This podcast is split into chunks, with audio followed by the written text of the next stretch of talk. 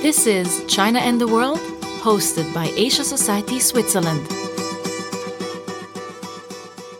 Hello, and welcome to the third episode of China and the World, where we are looking at the evolving role of China in different regions and countries. I'm your host, Nico Luchsinger. Before we start, if you enjoy listening to this podcast and would like to support us, the best way to do that is to become a member of Asia Society Switzerland. If you already are a member, thank you. If you'd like to join and get access to exclusive member events and content, please visit our website asiasociety.org/switzerland to learn more. Today, we will talk about China's fast-changing and multifaceted relationship with an entire continent, Africa. How has China's relationship with African countries evolved over the last decades? What is the role that technology plays in that relationship? And how can we expect the relationship to develop as China is engaging more and more with countries around the world? No other country has responded to the call for investments in Africa like China. Since the 1990s, China's economic and financial engagement on the African continent has been growing steadily. In the West, this has sometimes raised suspicions. China is often accused to pursue neo colonial policies, and it's questioned if China's approach to the continent really can offer a viable alternative to Western aid and charity. One person who has followed all this very closely is Eric Olander, the co founder of the China Africa Project, an independent, non partisan media initiative dedicated to exploring every facet of China's engagement in Africa. Eric started the project because he wanted to provide a more balanced view on China Africa relations. It came about when I was living in Kinshasa in the Congo and I was seeing the US and European media coverage of China in Africa, and it was very extreme and polarizing. And when I spoke with my Congolese colleagues and asked them, they gave me these complex, nuanced, textured answers. And I said, That's my story. As part of his project, Eric Olander is the co host of the weekly China in Africa podcast. He is a fluent Mandarin speaker, journalist, and a longtime China watcher. To set the scene, Let's hear more about China's role in Africa from Eric in conversation with Alexandra Gadzala. Alexandra is the head of research at the Singularity Group and a senior non resident fellow with the Atlantic Council's Africa Center. This was recorded at an Asia Society Switzerland event in mid 2020. When we hear China Africa relations, there's a tendency sometimes to think about, oh gosh, this is really new. This is novel. These relations, this is happening for the first time. But this isn't new. China has had relations uh, of various kinds with various African states dating back as far as the Ming Dynasty. At the time, it was trading with Kenya and Somalia. And maybe more in recent history, we can look at that period from the 1950s to the 1970s when Beijing was very actively courting then the newly independent African states economically as well and, and also politically with i think some mixed successes. But i would love your thoughts maybe to kick things off about how should we be thinking about what we're looking at today in that broader context of china's relations with the continent over the years yeah, that's a great place to start because China's relationship in Africa has gone through waves, and we're about to embark on a new wave right now, but it's gone through these phases. We won't go back all the way to the 15th century in Zheng He, but what we will do is let's kind of fast forward to the 1950s to 1970s, which was an ideological wave. That was clearly when Mao was trying to export communism and revolution. Uh, that was the building of the Tazara Railway, which is really one of the big first infrastructure projects that China built in Africa. Again, that was very ideologically driven. It then went as China kind of turned inwards during the Cultural Revolution and kind of the aftermath of the Cultural Revolution. They kind of went, you know, quiet in Africa for quite some time until let's kind of bring us up to the Hu Jintao period and the China going out. And that's where we start to see the first stages of what we're experiencing today, which was this idea that China wanted to go out into the world to find, you know, new opportunities for its state-owned enterprises, new markets for its goods. It was starting to build up some excess capacity and it wanted to kind of, you know, feel its way across the river, as they say. And Africa presented a very, very low barrier to entry market. Unlike, say, Central Asia, which was still very complicated by Russia's influence, Europe is very expensive. The US is complicated for a lot of reasons. Here in Asia, the historical complexities make it difficult for China to go out. Africa was sitting there as basically you could do it. And this was a time also that the United States and Europe have taken their eye off of Africa. So there was, again, very little resistance to them coming in. And at that time, they needed the oil, mineral, and timber that Africa was selling, and they really weren't buying from other places. So that's the first stage of our modern era in the China Africa relationship. Yeah, and maybe that's a great place because I'd love to spend a little bit of time on that the oil and the resources, breaking down some of the investments in that space because I think we're also seeing a diversification of Chinese investments and of the investment landscape. But the first thing that comes to mind when most people think about China Africa and Chinese investments in Africa is very much that resource heavy oil extraction side of the equation. Can you maybe give us a little bit of color on some of the dynamics there? And of course, they, they vary from country to, to country as well. Yeah, it does vary a lot. But so again, the relationship for most people is one they think of of resource and trade, resource extraction and trade. And that was, in fact, the early stages of all of this. So 70% of the trade that's done between China and Africa is concentrated into three categories of products oil, mineral, and timber. Most of that comes from 10 African countries. So it's a highly unequal relationship. Uh, China is not trading equally with the continent. China is not investing equally in the continent. One other very, very important distinction to make that a lot of people make this mistake they confuse the words trade and investment. So, China is Africa's largest trading partner. It is the largest partner of about 30 some odd countries. Africa does trade more with the European Union than China, but China is the largest country partner. So, very important. But when it comes to FDI, China's actually down the list a little bit. So, the United States remains the number one source of, of FDI. Uh, depending on how you count it, the UAE, even Malaysia, and France are also much higher. China's been moving up. But in investment, China's been very, very light because remember, all of these infrastructure projects that China's building, they're not investing. Those are funded by loans and concessional grants and lots of complex tools, but it's not an investment. So I think that's just a very important kind of scene setting distinction to make because a lot of people kind of confuse those two.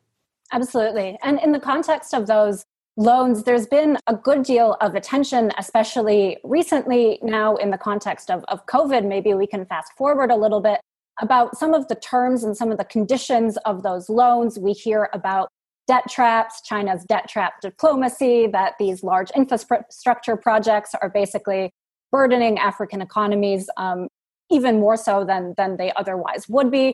What are some of your thoughts on that? What are some of your reflections on, on some of the narratives around these loans? So, there's a lot of discussions. The United States has been pushing the debt trap narrative quite aggressively, not just in Africa, but around the world. Uh, we have to kind of put it right out there. Uh, scholars like Deborah Brautigam and many others have been looking at this issue upside down, left and right, you name it. There is no evidence of the debt trap narrative as it's been laid out by the American government. I think that's just a really important. That is, and the debt trap, just for those of you not familiar with it, is this idea that China loads up countries with unsustainable amounts of debt. It knows that these countries can't repay them. So, what it does in lieu of payment is it seizes an asset. Now, if you talk to the Chinese, they go, This is not the way we work. And I've talked to people at the Exim Bank, I've talked to people in think tanks. They go, Why would we want to own these assets when, you know, who gets paid back in bankruptcy first? It's not the owner, it's the investor. And it's just, again, it's just a big misreading of the way that people approach the Chinese, you know, strategy on loans and debt. Let's go, let's go back to the African side of this. Too often in this discussion, it's framed as China doing something to Africa. And Africans are stripped of agency, Africans are stripped of their identity. And again, Africans are made to be the victims in all of this. What is China doing to Africa?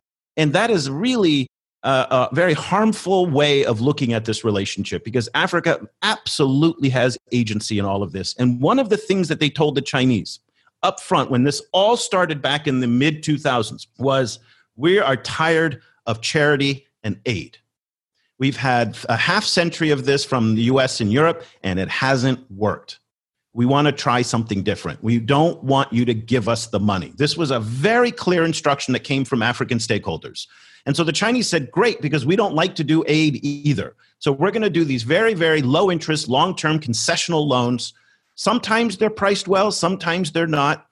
But at the end of the day, it's never intended to be aid. And that to me is a maturation of Africa's engagement with the outside world. and what comes with a loan. Whether it's you get a car loan or I get a house loan, there's collateral with it. That is the nature of a loan. And one of the most interesting things about the discussion that we've seen is that when people see the contracts and they see collateral in it, they go, shock, horror, amazing. How can you have collateral for a loan? Or they'll say, people, you know, the Chinese will want something in exchange for the debt. Well, yes, because that's what lenders do. That is the natural relationship. Now, the interesting thing, and again, we go back to Deborah Brautigam and the China Africa Research Initiative, and there's a lot of scholars who looked at this. There is not any evidence right now, and Venezuela is really the best example of this, of the Chinese crushing these countries with debt and then exacting kind of painful extractions out of them. We haven't seen that. That said, a lot of the deals as they've been structured uh, are oftentimes not in the favor of Africans. That's just the nature of the fact that China, oftentimes, when it negotiates with a Ghana, with Botswana, with these smaller countries, is able to extract terms that are far better and in its favor. But that has less to do actually with China and more to do with the power dynamic that exists between a wealthy country and a non wealthy country. So that also is a very similar dynamic what we see in France's relationship and the US relationship in Africa as well. Already, we see how complicated and multi layered the relationship between China and Africa is. I find it really notable that Western criticism so often reverts to this widely debunked theory of debt traps, because that, of course, draws on our own stereotypes of African countries as receivers of aid with basically little agency. As Eric tells it, over the years, China has been very good at building relationships with Africa's governing class not just with leaders, but also state owned media and enterprises. Many of these contacts also happen at the provincial levels. In contrast, Eric says, China has struggled to really engage African civil society. Notably, in April 2020, there was what's become known as the Guangzhou incident, when dozens, possibly hundreds of African residents in the southern Chinese city of Guangzhou were evicted from their homes and hotels there were lots of videos on social media showing their maltreatment, and that led to protests in different African countries. The Chinese authorities cited COVID 19 regulations and denied allegations of racism, but the episode did hurt China's image across Africa. Especially for younger Africans, the image of China has often been shaped by another crucial factor of the China Africa relationship, and that is technology it's ironic that all of this that we're talking about in terms of the the kind of uprising of African civil society and youth is happening on the back of Chinese built networks and using Chinese phones. So there is a certain irony there that the African tech kind of environment today is absolutely inseparable from China's investment in it. So 70% of the 4G network has been built by Huawei.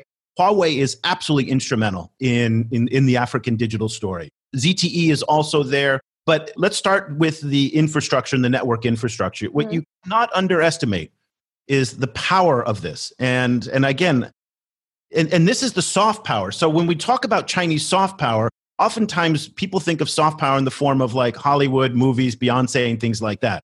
In many parts of Africa that I've traveled in, when I talk to people about China, what the what people will do, particularly young people, is they'll take out their phone and they'll say, "I love China and I love Huawei, I love Tecno, I love Boomplay, I love all of these Chinese tech brands that they've won. Because why? Because they're teenagers, and oftentimes teenagers see the world through tech and they value that. But also, people know the fact that without Huawei, there is no alternative. And this is the big failing of the US approach and the US criticism on Huawei.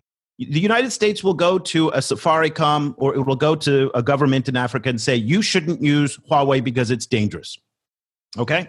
And Safaricom will say, well, great. What do you want me to do? I've got $50 million worth of Huawei gear. Do you want me to rip that out? Are you going to provide me an equivalent from Ericsson or Samsung and then the financing and then the installation and the whole package? What the Chinese have been able to do is come up with a development model that's a turnkey model. And what they do is they will come in with Huawei equipment, Huawei financing, Huawei engineers, and they will get that thing going. And that's been absolutely critical. But now what we're seeing in the tech space is gone beyond just Huawei. That is the very simplistic, basic. That was a five year old story. Story today is Boomplay. 62 million customers. They're crushing Spotify, crushing Apple Music. Nowhere else in the world does that happen. Uh, that's a streaming music service. We're looking at OPay, PalmPay. These are the new kind of uh, mobile service, mobile money, uh, mobile uh, you know ride hailing in Nigeria. Venture capital is now starting to come in, and venture capital money is investing in uh, Lori Systems, which is a Uber for trucks in Kenya.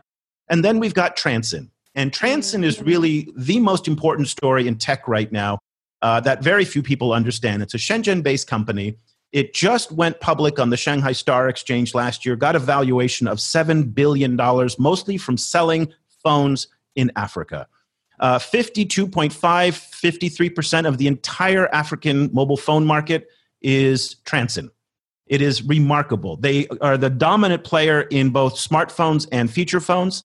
And Transsion also has a walled garden, just like Apple does, that if you want to get an app on the Transsion OS, you have to then accommodate to the way that they do things. Transsion is also building out all these other services like Boomplay. They are a funder with Boomplay. They're doing finance, they're doing all these different things.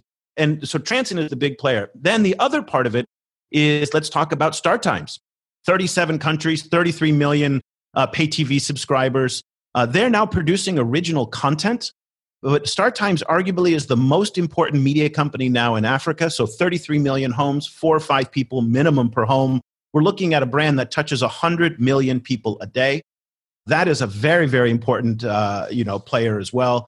And then there's all the other social media. So TikTok, which is owned by ByteDance, is now coming in. There's another short media service called uh, Vskit that's there, 10 million users. Opera is the number two mobile browser in the market. That's owned by a Chinese company. Uh, so the tech space is really inseparable from China. Actually, a question on the back of that. In the context of these larger scale investments that I think tend to come to mind when we think about Chinese investments, the roads, the bridges, so on and so forth, there's often been the sentiment, um, I think rightly so, from European and American companies that, gosh, we don't have the means to compete on that level. We can't compete with China when it comes to those kinds of projects with this widening now that we're talking about a little bit of the investment landscape, as you say, to tech, there's more VC funds coming in. Is this, in your view, posing now even more of a challenge for European and American companies? Or is this now kind of, in a way, leveling the playing field, so to speak? So, an opening perhaps opportunities for European companies, European VC funds to also come into African markets and be competitive vis a vis China?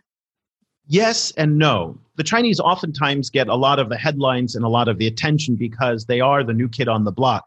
At the end of the day, Visa International, the credit card company, invested far more alone than, than the Chinese did last year. Uh, so American VC and American investment is still very, very active in Africa. And that's again, go back to the fact that Americans are still the number one source of investment for Africa. We always seem to forget that America's role is actually still instrumental in Africa, even though they don't get the press and the attention for it. Uh, that being said, the Chinese are able to compete in spaces where the Americans simply can't.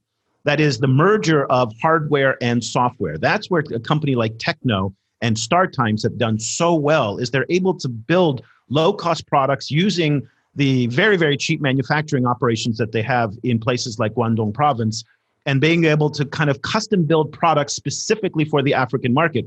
Tecno's success is built entirely on the fact that they build phones and services specifically for Africans. Apple does not do that.